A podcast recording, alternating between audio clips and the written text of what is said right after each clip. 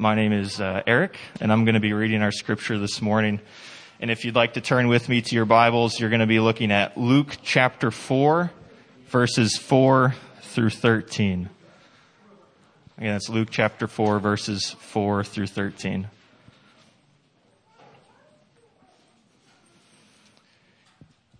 Jesus answered, It is written, Man shall not live on bread alone. The devil led him up to a high place and showed him in an instant all the kingdoms of the world. And he said to him, I will give you all their authority and splendor. It has been given to me, and I can give it to anyone I want to. If you worship me, it will all be yours. Jesus answered, It is written, Worship the Lord your God and serve him only. The devil led him to Jerusalem and had him stand on the highest point of the temple. If you are the Son of God, he said, throw yourself down from here, for it is written, He will command His angels concerning you to guard you carefully. They will lift you up in their hands so that you will not strike your foot against a stone. Jesus answered, It is said, Do not put the Lord your God to the test. When the devil had finished all this tempting, he left him until an opportune time.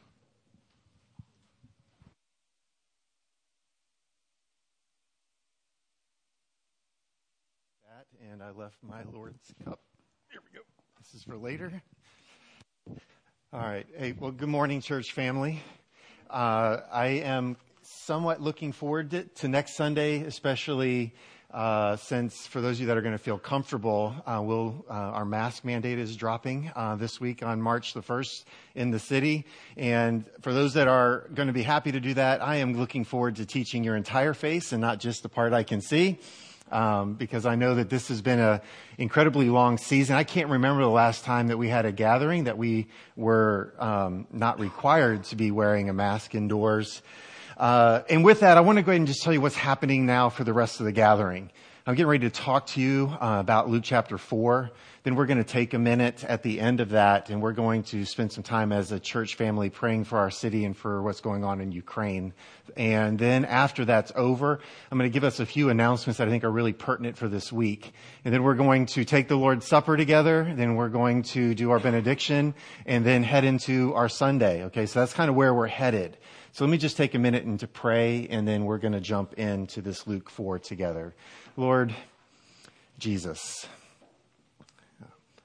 there's so many things that are competing for our minds right now, and we want to be able to settle on what is true, what's noble, what's just, the things that are pure. Lord, we want to be thinking and dwelling on those things. But Lord, right now we are facing many things that are overwhelming. Some are very personal, and some are global. And so, God, right now, I pray that as we try to take a few minutes to focus on this interaction uh, in the desert with Jesus and the evil one, I pray, Father, that you would use it in a mighty way to encourage your church. And it's in Jesus' name we pray. Amen. You know, there's a little bit of subtlety in everything we've done this morning, uh, even in the prayer that we did of generosity, there's so much about the communal act of obedience and following Jesus. And so many times we say things like, for those that are following Jesus. And when you have a group of people that are following Jesus, what is the biblical name for that? The church. Um, so when you have a group of people that are trying to follow the way of Jesus, it's the church. When you have brothers and sisters in Jesus Christ, that's the church. But the problem is, is that we can't put the word church into our songs or into our prayers of generosity because the church has got a really bad reputation for not really following after Jesus. Actually, a few of us were talking this week, and one of the things that came out in the discussion is, is that there are a lot of people doing the same amount of good in our community as the church does, and they're doing it without acknowledging Jesus. And when we say, "Hey, you should follow Jesus," you know, uh, they're like, "Well, my life already matches yours. Why would I need to follow Jesus?" You know, and so there's so much that we're addressing, and so we're in this series called "Devoted." And that word is supposed to require a little bit of effort and some strengthening and some thoughts and all that because you can't be devoted for something and be on the sofa unless you're devoted to Netflix, right? It's not really a natural, um, or, or the response that we're trying to give to our faith can't be just simple. It should take some effort. And putting in the right effort is going to produce some things. I showed this a couple weeks ago when we were starting this series. My baseball coach in high school drove drills upon drills upon drills upon drills into our life because his mantra was perfect practice makes perfect. And so you can't just do something repeatedly and expect perfection. You've got to do it the right way in order for it to go the right way. And so Jesus sets the way for us. And so today I want us to start out with us just saying this together. It's not just knowing, it's practice. Now, that's semi-rhetorical, but it actually might do us some good to actually think about letting these words roll off our tongue because a lot of us have a lot of knowledge about the Bible. We even have a lot of knowledge about things theological. We can sit down and we can talk about the intricacies of the cross and really the way that Jesus fulfilled Old Testament prophecy and the way that he speaks towards a hope and a future. And some of us can use really big words and get really articulate in the ways that we describe faith. But in many ways, I'm like, when we stand in front of a mirror, and people aren't just hearing our big words, but they're seeing our life. What is actually playing out in our practice? What is really impacting us? And Paul in 2 Corinthians chapter 2 verse 11 says something very powerful that's tying in to where we were last week and where we're headed all week long this week and where we're going to end next Sunday. Listen to what he says in verse 11. So that Satan will not outsmart us. That's pretty direct. And there's a lot that goes into a statement like that. But Paul's posture was, is that the evil one, the Satan, the accuser as we described him last week, like that's what the name actually means, is out there trying to trip us up. Actually, we use three other words rather than trip us up. It's actually still, kill, and destroy. And so he has a system. I'm talking about the evil one, has a system, and he's trying to accomplish that work in our life. And then Paul goes on to say after that, for we are familiar with his evil schemes. Now, this is where I think the gap between Paul in the Corinthian church and Ellis Prince in the Gallery church fall. And this is why last Sunday through March the 6th and everything for prayer week is on our calendar is I don't know if we in this room can confidently say we know the evil one's schemes. Because there's been a gap in Christian church, many denominations that have avoided passages like John 8, that have talked about Luke 4, but yet we avoid the fact that the evil one is constantly looking for ways to kill, steal, and destroy. And the early church kept it in the forefront of their thinking and they were constantly looking for the signs that the evil one was trying to steal, kill, and destroy. And so for us today, I just want to make it very clear. So I made a slide, or Josie made a slide, that says this. The point of this series has been an attempt to expose the devil's schemes, his not so secret plans to drive us to ruin via, listen, isolation and lies and to offer an alternative for the way of Jesus Christ. And that way of Jesus is spirit and truth. The, the path of the evil one is isolation and lies. The path of Jesus is spirit and truth. And so the evil one is trying to get us onto a path of isolation and lies. And Jesus is trying to say, no, it's spirit and truth. But yet, if we know what Jesus had to say, he says, my path is obviously very narrow. So it's going to take a lot of effort. Maybe I can use the word devoted effort in order for us to consciously make sure that our feet are on the path that Jesus had planned out for us. And so the word for today is practice. And the practice that I want to talk about with us today and what we're going to be spending all week on is this idea of practicing what it looks like for us to identify the evil schemes, the isolation and the lies, and then begin to speak truth to it, not just in my own thinking, but with one another so that we can follow the way of Jesus. And so what I mean by practice is this. And if you are taking notes, I also want to let you know that whether you have an Android or an iPhone, I think we have our app fixed.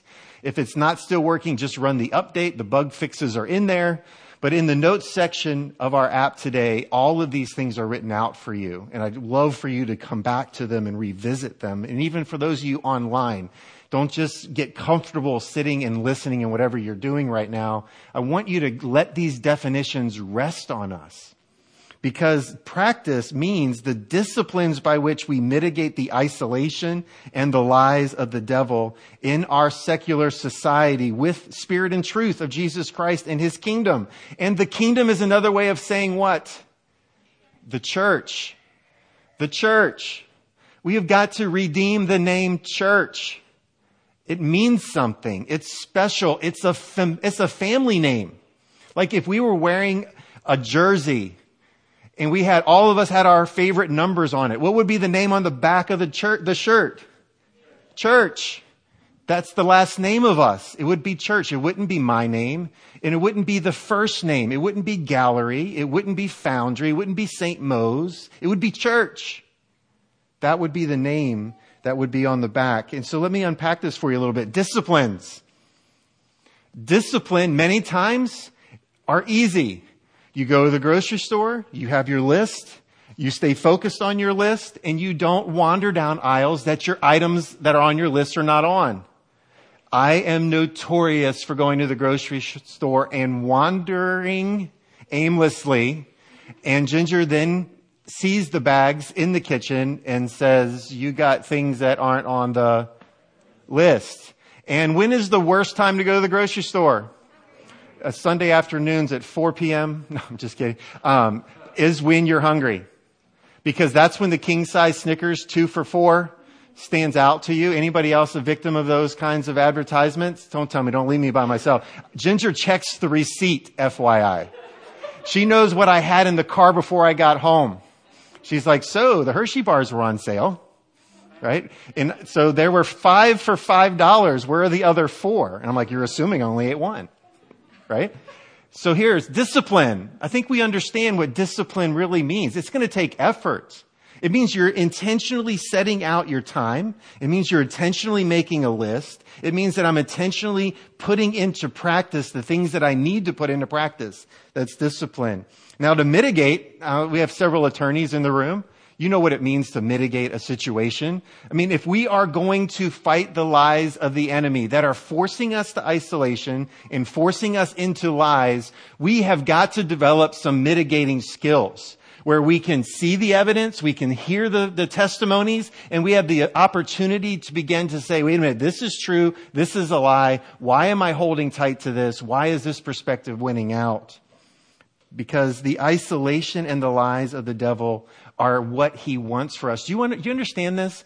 Most people that go to church think that the devil wants you to do what? It's a three letter word, starts with an S and ends with an N. Sin. Most people that go to church think that the devil wants you to sin. Can I tell you that that is not what the Bible says? The Bible wants you to develop a life of isolation. Excuse me. It's the Satan. Please edit. The Bible does not want that the Bible reveals to us that the evil one's idea is if he wants you, whether you are a good person or not, to be isolated. The evil one wants you to believe a lie because that will isolate you from people that love you. The evil one wants you to believe lies because that's what makes you angry. That's what makes you jealous. That's what makes you covet somebody else's possessions. Lies get in and that's what causes us to be self-centered, rather than self-sacrificing. So many ways in which the evil one steps in. His desire isn't to get us to sin. It's to force us into isolation and into lies. And the secular society around us is wanting us to stay away from the Holy Spirit and then to say that I don't need to seek truth with a capital T. I want to define my own truth. It's almost like a do it yourself faith nowadays where you can pick and choose anything and everything you want from any other religion in the world, but just don't fully follow Jesus. That to me is the isolation and the lies the evil one wants us to be on course for. And so we must, we must do everything that we can in our practice to be the church. And so let me start comparing ourselves to practice. So who's the best person to com- compare our practices to? Jesus Christ. Thank you guys for starting to talk back to me. I can't wait to hear you unmuffled next Sunday. What was Jesus' practice? It's a great question. So as we look into Luke chapter 4 this morning, I want to, to start out by saying this run in with the evil one was, the, was recorded in Luke and in Matthew's gospel. And right from the very opening lines, we begin to see where this is headed. Let me read this for us. Then Jesus, full of the Holy Spirit. Let me just stop here just for a minute. This is so key. Jesus wasn't empty. Jesus was full of the Spirit. That means everything that he'd been doing up to this moment had prepared him to have this encounter. He didn't go in unprepared. There's a, an American phrase, an idiom or colloquialism. I don't know what other phrase you want to call it, but it is a phrase with being caught with your pants down. Like Jesus wasn't unprepared. He was fully belted up. He had everything he needed. The Holy Spirit was fully in him. And this means he had his fullest capacities to discern what was happening around him in this very moment. And he goes on to say, um, he returned from the Jordan River, which again, in a Jewish writing, anytime a place, a river, or a name is mentioned, it's highly strategic. They're not just telling a story. They are using pictures and metaphors to make the story have even deeper meaning. We're going to talk about that in just a minute. He was led by the Spirit in the wilderness where he was tempted by the devil for 40 days. Come on, is that not a little bit exhausting? 40 days. Some of you are like, I can top that. Some of you have felt like you've been in a series of that for a very long period of time. Jesus ate nothing all that time and became very hungry, obviously. 40 days is a very long time to limit your food intake. So let me give you what I believe is some of the larger story here. Jesus, when you look at the rest of the New Testament, is referred to in many, in many occasions as the second Adam, which is the second human, right? This one true human the human who comes to do what Adam was supposed to do and failed to do, which was Adam was supposed to face down the devil and not give in to isolation and lies. But yet he didn't do that. Adam actually was supposed to set an example for the rest of all humanity to walk without sin in this world. But Jesus had to do this. So like Adam, Jesus is tempted in this passage of scripture. Unlike Adam, he is victorious over that temptation. Instead of being in a garden though, Jesus is now in a desert. This appears, I believe, because I think it's a better picture of the human condition. And I think this is why Luke is writing this passage the way that he was and why Jesus was intentionally in the wilderness because the human condition is no longer in this plush garden where it seems like everything is flowing sweet and nice and everything is beautiful and in order. We live in what feels like dry and desert places. That's very much, I feel like, an example that we can relate to. And instead of eating like Adam and Eve were in this beautiful garden and able to pick fruit from the trees where they were physically full, Jesus is then abstaining from food and he's in a place where there is no food. Very interesting comparison here. But they were feasting on food, and Jesus was feasting on the Spirit of God which I think is very important for us as a church to figure out because that's the point of this prayer week. What does it mean for you and I to feast on the Holy Spirit? How do we allow the Holy Spirit to just overflow us and to fill us where we're not just trying to come to church for an hour and a half or two on Sundays and then survive everything that comes our way throughout the week? What does it look like for me to have the practices of eating on the Holy Spirit throughout the whole week? And if you're new to faith, it sounds really strange to think that you're eating on the Holy Spirit. But I just want to say that is not a physical activity. That's a metaphor for the fact that in some ways we've got to let the, the voice of the Holy Spirit fill us with knowledge and with truth because the enemy is wanting to fill us with lies. But I, I want you to notice that the devil starts on Jesus the same way he did on Eve. Let me go back to the verse I said at the beginning. The evil one, according to Paul to the church in Corinth, has ever changing schemes? No. Confidently say that, church. No. No. If you're online, I want to hear you. No. The enemy does not have ever changing schemes. His schemes are known. They're obvious. They're not, we don't have to wonder what, what angle is the evil one going to take in my life. We can know it and begin to anticipate it. And he did the same thing to Jesus that he was, had, he had, he had done to Eve. He attempts to plant doubts. He attempts to plant doubts, specific doubts, specific doubts about Eve's identity, specific doubts about Jesus' identity. He was asking him, he's like, if you really are the son of God, I don't know if we caught that, but if we read the verses just before that, a voice from heaven at Jesus' baptism had just said out loud over Jesus, this is my son in whom I am well pleased. And now the evil one comes to him and he says to them, are you really the son of God? Immediately attacking his identity, immediately attacking the voice of God speaking over his life. It is an obvious scheme of the evil one to attack our identity. He wants you to doubt who you are in Jesus Christ. He wants you to doubt that God loves you. He wants you to doubt that Jesus would want to save you. He wants you to doubt that your past isn't what your future is going to be. He, or he's saying, I want you to understand it doesn't matter what you've done, where you've been, what you're currently in the midst of. Jesus loves me, which is a we. He loves us, but the evil one doesn't want us to believe that. Satan like the snake in the garden, had a phrase Did God really say? Did God really say? And I think he's still tripping us up on this here today.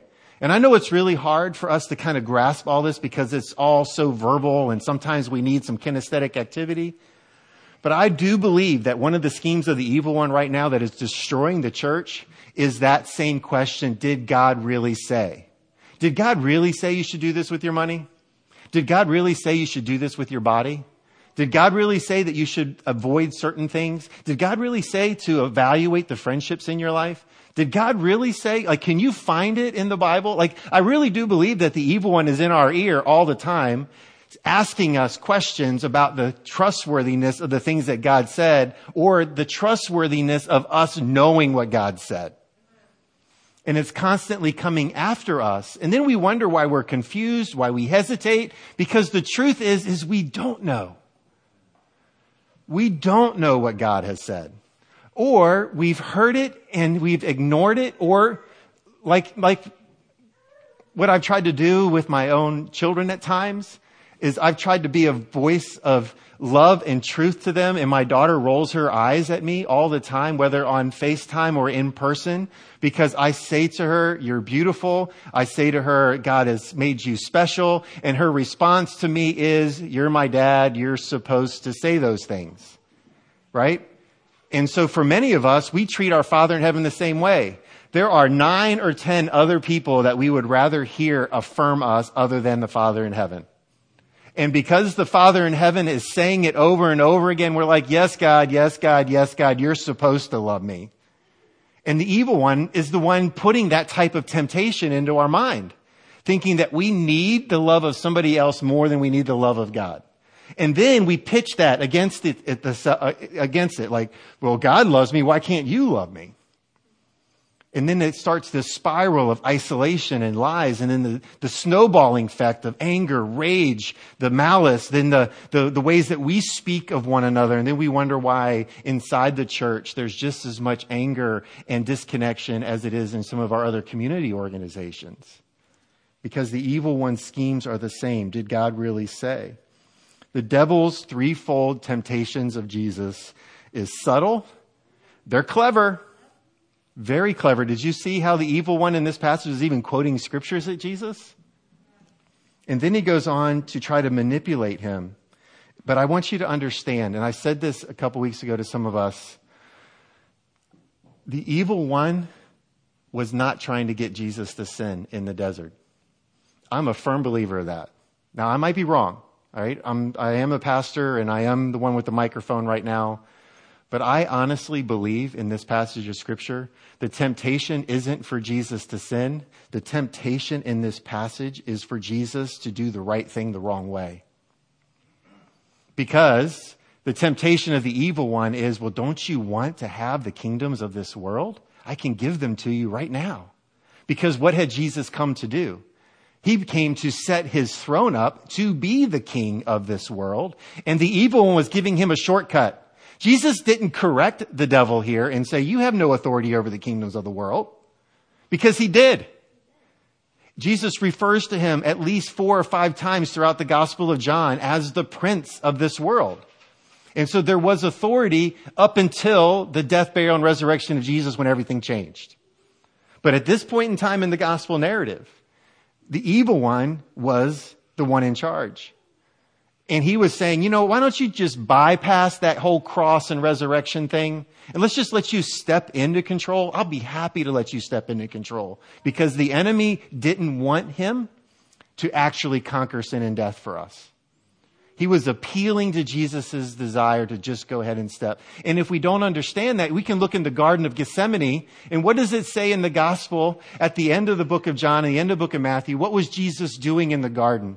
He was praying but what was the shape of his prayer? So much so that sweat was dropping from his head that was like great drops of blood because that means he was so in distress because he knew that everything was coming to a climax in his life. And Jesus said, Father, if there's a, another way, but if there isn't, I submit. So for an evening, he, he wrestled and he asked God, is there another way? And it's the same temptation that the evil one had offered him in the wilderness. Hey, I can offer you another way is what Satan's saying. And Jesus was saying, no, I'm not going to cheat my way to the top. I'm going to go through it. Three times the devil tempts Jesus. Each time Jesus calmly responds with a quote from scripture. But I love what happens in verse 13. Because, church, this is what we need to understand. Listen to what happens. When the devil had finished tempting Jesus, he left him, period. He goes on to say, writer of Luke, Luke himself, he left him until the next opportunity came. Can I just tell us as a church, the scheme of the evil one is to keep coming back at you. The scheme of the evil one is to look for an opportune time. If we had the opportunity right now to write out all the ways in which the enemy would look for an opportune time, we could probably fill up an entire piece of paper. But let me tell you what I believe is an opportune time. When we're proud, where we're really proud of ourselves. Watch out. When you are exhausted, watch out. When you are in a situation where you feel like everything around you is out of control, watch out. When you find yourself not going to church for a month, watch out. When you find yourself just denying being around people that believe in Jesus the way that you do, we need to watch out. Because the enemy is going to look for the opportune time. And here, even now, men, I'm just going to talk to you for a minute. I don't know about women and temptations, but I'll just speak to you guys, men. You just need to watch out. What happens on your phone after 11 p.m. might not be good for you. Watch out. Opportune time. One o'clock in the morning, two o'clock in the morning. Watch out. Opportune time. Now, unless you're working, some of you work nights and are asleep during the day, just flip that. All right. But you understand what I'm saying. The enemy's looking for an opportunity. He's not going to come after you when it's easy. He's mean. He's a snake. He's going to look for an opportunity when you're easy and susceptible, not to sin, but to isolation and a lie. And, and, and, and like, like, like, like sheep, a wolf isn't going to attack the herd. The wolf looks for the weakest one and waits for it to be in isolation, and then that's when they come running. Because they don't want the stronger ones to protect the weaker ones. And then let me just say to us, that's why the church is so important. We have to watch out for one another. And we all have to become a part of that response. And so let me give you some observations from Jesus because remember, this is about us practicing what Jesus practiced. And so this is what I picked out of Luke 4 for us today. Number one, he's in prayer. Some of us, we don't feel comfortable praying. We have got to develop our prayer strength. We need to figure out what that looks like. I'm going to offer some solutions for that today. He's fasting. I do believe, church, that we need to figure out what it looks like to truly understand fasting as a part of our offense to battle the obvious schemes of the evil one. And then the third, very basic. We do this with children in, in children's church all the time. We give them a memory verse for the week, right? And they go memorize that memory verse and then they get a, a, a, sticker on a page or they get candy or they get some sort of treat because we, we want children to hide God's word in their heart, right? But when was the last time we as an adult hid God's word in our heart? When was the last time we wanted to know it without having to turn on an app or to open the pages of our Bible? But our mind is to be full of scripture. That was how Jesus taught his followers to fight the evil one. That's how Jesus fought the evil one. I love what John Mark Comer says here. Um, he says, You could say it this way spiritual disciplines are spiritual warfare. Three Christmases ago, um, my family gave me this wonderful little band, and I've worn it literally every day since. It's actually a piece of steel. It's not plastic or soft. I mean, it actually, it's my right arm, stronger than my left arm. Um, it's a heavy piece. But every night I take it off and I set it by my bedside. And then every morning when I wake up, I pick it up and I carry it down to my French press. Because the best way for me to put on the armor of God in the morning is caffeinated. Um, I might forget a piece of it if I don't. So I carry this and my French press and I have a chair that I usually sit in the morning and I have my time where I just let my brain be the first activity of my day to be a, a thing that we read. And I'll, I'll share it with you in just a moment. But then I put this on as an act of saying, I want to be armored up for the day. It's my reminder that God gives me armor to fight the schemes in the world around me, the evil one around me, but I have to choose to put it on. You as a believer don't just wake up with your armor on. You don't find a passage in the scripture. You can't sleep comfortably at night armored up. You've got to relax and rest in Jesus and Jesus Christ alone. But when you wake up in the morning, there's a closet you need to go through. And if you are into Marvel, just imagine um, Tony Stark walking through the garage and the armor's just shooting onto him and he just flies out the door. He doesn't leave without it. And the whole movie progresses about him getting better and better on how to disguise it so he's always available to him. That's what we need to do with our faith. It's like, how do I make sure that I'm putting on the armor that God has for me? We must learn to practice it. So there's two things that Jesus lays as a foundation. The first is quiet prayer. I would love for that to just be the step we take through prayer and fasting this week. And the second is scripture. I love what Henri Nouwen says. Solitude is not a private therapeutic place. Rather, solitude is the furnace of transformation. Without solitude, we remain victims of our society and continue to be entangled in the illusions of a false self. Romans 8 6. So let your sinful nature, so letting your sinful nature control your mind leads to death but letting the Spirit control your minds leads to life and peace. So there's so much that we need to learn about us stepping in and developing rhythms of quiet prayer and learning how to use scripture to allow our minds to be transformed. Because as we've been talking about now for five Sundays, we can believe lies. There's not a person in this room, myself included, that's not susceptible to believing a lie. And the only way that we can work that out is through prayer, through scripture, and through the kingdom of God that is known as the church. So many other things I wish we had time to say this morning, but I don't. But through practice, spiritual discipline, which is practice, we fill our minds with the thoughts of God so regularly and deeply that it literally re- rewires our brain. And from there, our whole person. That's what Paul was talking about in Romans 12. But many of us feel so confident that nothing in my brain needs to be reworked. Be careful.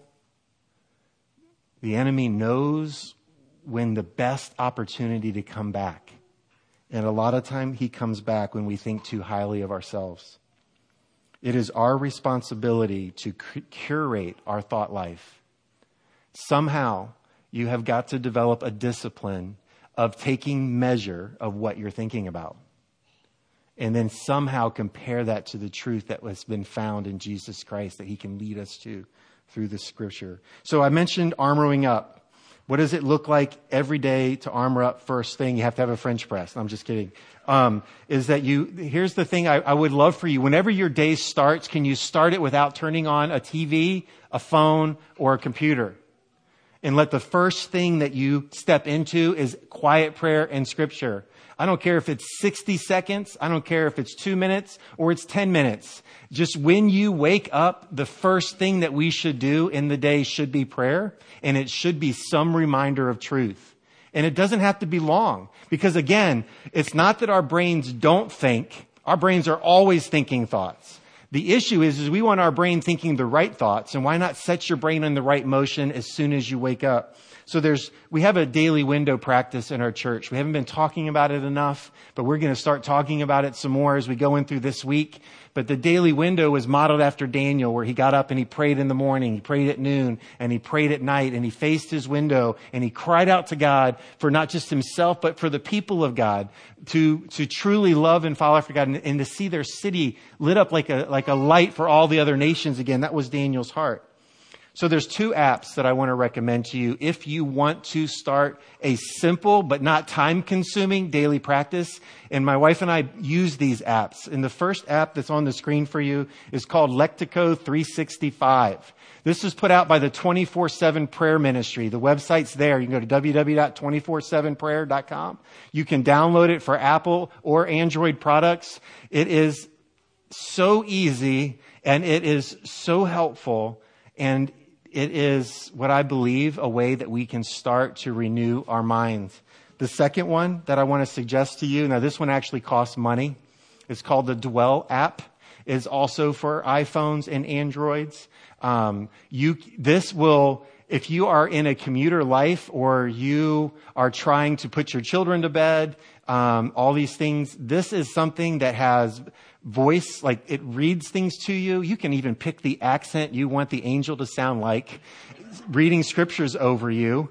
Um, and it is a little bit more robust than Lectio 365, but I would highly recommend both or just one or the other. But something has got to get us started. And then something has got to get us started so much that we don't want to lose it throughout the day. Because what I have found out in my own life is that I could start the day well, but my next four hours could set me on a totally different course. And by the time I get home for dinner at night, my wife might look at me like, uh, what happened to my husband? That's not the man who left my house today. Why don't you go step outside, have a little attitude change, and you come back in? Right? Because the pressures of this world can really cause the thoughts to change into actions. Before long, we're not looking like Jesus. We're looking a lot more like maybe an evil in the world. And it all starts with the thoughts in our head. Let me read this over us Ephesians 6. Ephesians 6, starting in verse 10. It's not going to be on the screen. I just want to read this over us. A final word Be strong in the Lord and in his mighty power. Put on all of God's armor so that you may be able to stand firm against the strategies of the devil. For we are not fighting against flesh and blood enemies, but against evil rulers and authorities of the unseen world, against mighty powers in the dark world, and against evil spirits in heavenly places. Therefore, put on every piece of God's armor so that you will be able to resist the evil, excuse me, resist the enemy in the time of evil, opportune time. And I love how he insisted every piece. Don't pick and choose. Put it all on then after the battle, you will be standing firm. Stand your ground. Put on the belt of truth and the, and the, the body armor of God's righteousness. For, for shoes, put on the peace that comes from the good news that you will be fully prepared. In addition to all of these, hold the shield of faith to stop the fiery arrows of the devil. Put on salvation as your helmet and take the sword of the Spirit, which is the word of God, and the last armor piece. Usually left out of the armor story is prayer. Pray in the Spirit at all times and on every occasion. So he's not saying just pray at church, he's not praying just in your small group. He's not saying just pray over your meals. He says pray all times on every occasion. Stay alert. Be persistent in your prayers for all believers everywhere and pray for me too. Ask God to give me the right words so that I can boldly explain God's mysteries, plain that the good news is for Jews and Gentiles alike. I'm in chains now, still preaching this message as God's ambassador. So pray that I will keep on speaking boldly for him as I should. And to that I ask you, please pray for me, that I can continue to speak boldly as I should because I want us to dwell on truth and not lies. I don't want us to fall into isolation, but to allow ourselves to truly understand the community that the church provides. Let's pray. Father, I pray tonight, today, this morning, that we that we see the schemes of the evil one, and that as we learn about him throughout the week and into next Sunday, that we can confidently be ready Father, we want to be a sweet aroma of Christ in our city right now. We want to be disciplined. We want to have practice that helps us look more and more like Jesus Christ. Let that be true in us. Amen. Guys, right now I want us to take a minute and pray together for our city and for Ukraine. Um, I actually had Josie put a prayer on the slide for us to look at as a way of it being just an example. I know that um, some of us actually might enjoy or actually benefit from something like this where it helps us figure out how do I even pray when only thing I can do is just stare and just shock and wonder. Um, but I really want us right now, when we look at the mass warfare that's happening in Ukraine and we look at the isolated spots of warfare that's happening in our own city right now, we just need to cry out to God, please bring your peace. So I would love for us right now to just say this prayer out loud. And then I want the room just to be quiet. And I would love for you to just take a minute to pray as you feel led. Um, and some of you can choose to do that out loud, and others of you just want to do that quietly. But let's take some time. And for those of you that are watching at home, I want you to do this as well. Let's pray this out loud together. Lord Jesus, we pray for the people of Ukraine and Russia during this difficult and fearful time. While the events may be physically distant from our circumstances, may our hearts be in solidarity. Protect the women, elderly, young, children, innocent and vulnerable. Give wisdom and strength to global leaders. Humble the proud and power hungry. Lord, we long and pray for peace in Ukraine, our city, and so many other places that are experiencing violence, conflict, and war. Amen. Let's just be still and pray together.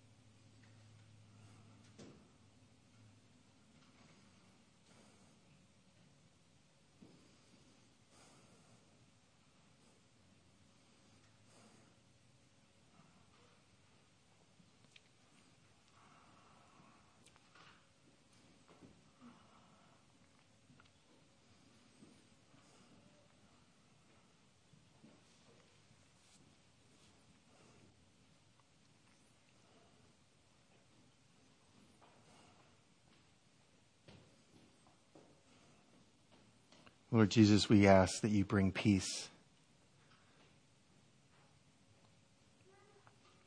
Father, we're praying from a country that has participated in war. where we have fired missiles and guns. So we're not coming from a place, Father, or a posture of right versus wrong. We are coming to, as a place of saying, Forgive us. We need your healing. We need your forgiveness. We need your peace that passes all understanding. Father, for those right now that have the authority to stop this, we pray in the name of Jesus that they would do the right thing. Father, we also pray if there's any way you can divinely protect, turning bullets into blanks or missiles into duds or whatever could be what could happen on a divine Lord, would you intervene? Father, too many people have lost their lives. And Lord, we just speak against this aggression. Lord, we speak against this violence even in our own city. Father, too many children, too many women, girls, young men, old men, Father, even old women in church, Lord, have lost their lives recently in our city. And for what? Father, would you please bring your peace? Would you please use us as your church in this generation to be the manifestation of Christ and his will and his ways? Lord, may we stand in truth with Jesus through this time. And we pray this in the name of Jesus. Amen. Amen. Guys, we're going to take time now to take the Lord's Supper together, the Lord's table, communion, as we might call it. Um, and any of you that uh, are following after Christ and you want to participate in this with us, whether it's your first time or you've been with us for years, we want you to feel comfortable doing this with us if that's possible. Um, I would ask that you go ahead and remove the wafer at the bottom. This is a symbol of Christ's body. It's a symbol, I believe, also of his church. Um, Christ was an example to us of how we should live and living lives of sacrifice, living li- lives of preparedness, quiet prayer, discipline, thinking about scripture. These are things Jesus did so that he could fulfill his purpose. And I know that we too can be part of the fulfilling of his purpose. And so would you guys stand and let's just turn to one another. We say this out loud together. It's on the screen for you. Would you just hold this up? If you can physically crack it in your hand and not make too many pieces for the carpet, just crack that and just look at one another saying, this is his body broken for you. And let's do this in remembrance of him. And if you are watching at home, even if it's later this week, I would encourage you to take time to do this. This is an important reminder for us. And then if you could expose the, the, the cup, when Jesus passed this around, he told his disciples that his blood was going to be shed for the forgiveness of sins. And this is the truth. It's like our sins have been forgiven in Jesus Christ. And we need to be reminded of that because we have an evil one that's going to lie to us and make us feel like our lives have not been forgiven or that forgiveness can't come our way. And this is a statement right back at those lies saying Jesus' blood was poured out for the forgiveness of sin. And let's fight those lies with the truth right now. Let's hold this up to one another. Let's say this out loud together. This is his blood poured out for the forgiveness of sins. Let's do this in remembrance of him.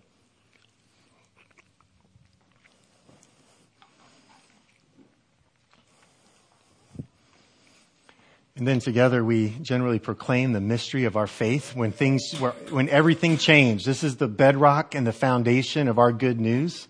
So let's say this out loud together.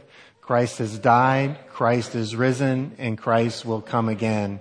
You guys can go ahead and grab a seat just for a moment. I just want to give you a couple of announcements before we do our closing benediction. I'm going to start with the workday, Josie. Um, some of you, uh, might have some time where you can help us on March the 9th. We are in the process of bringing back our Gallery Kids program in, in, in stages. What was that? Oh yeah, I did. Thank you. Whatever the screen says, just ignore what I'm saying other than the fact that we're having a work day. Um, it's going to be on March the 19th for two hours in this space.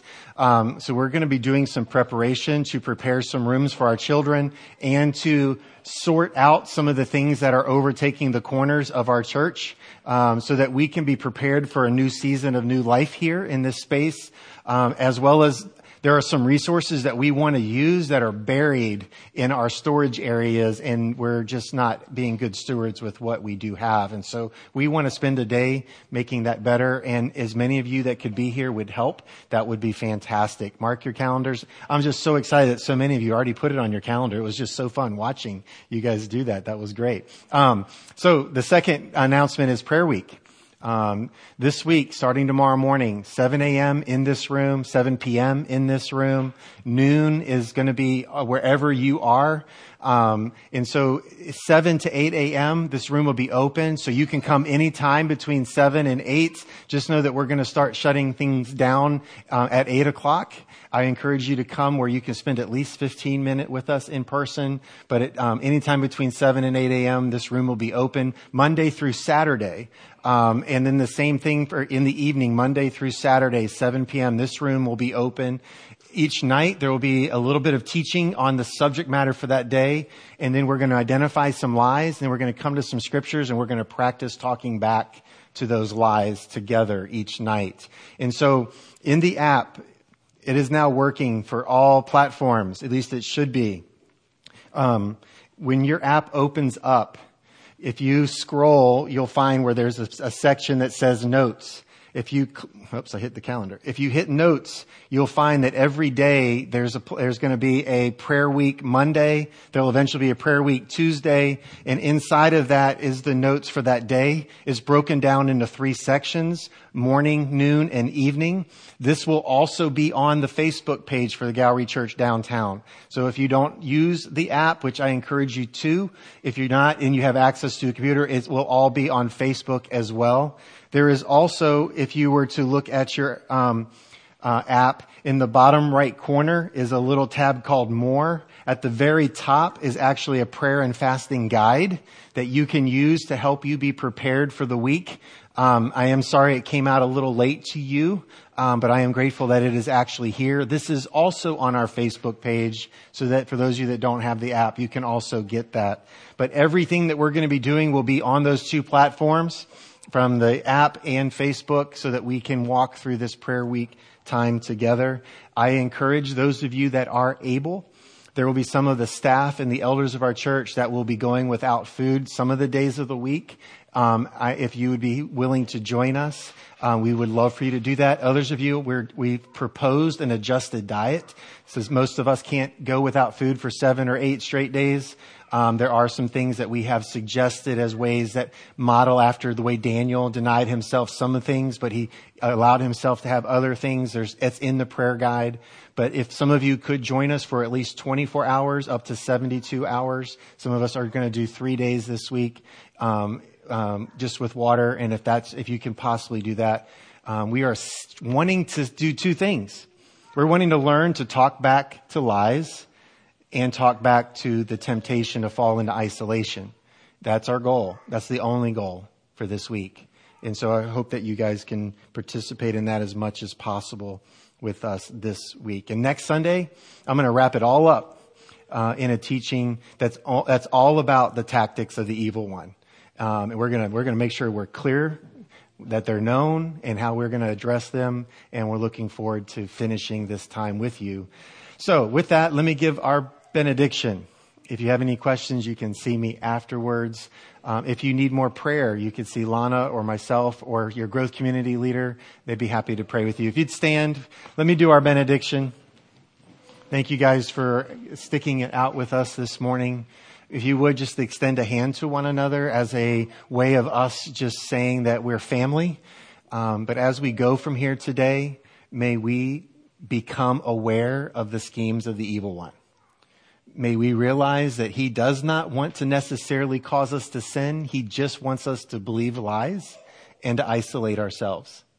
May we learn to practice the ways of Jesus, focusing on quiet prayer and understanding the scriptures so that we can apply them in our moments of temptation. May God's grace and peace be with you. Thank you guys so much. Look forward to having you guys with us this week.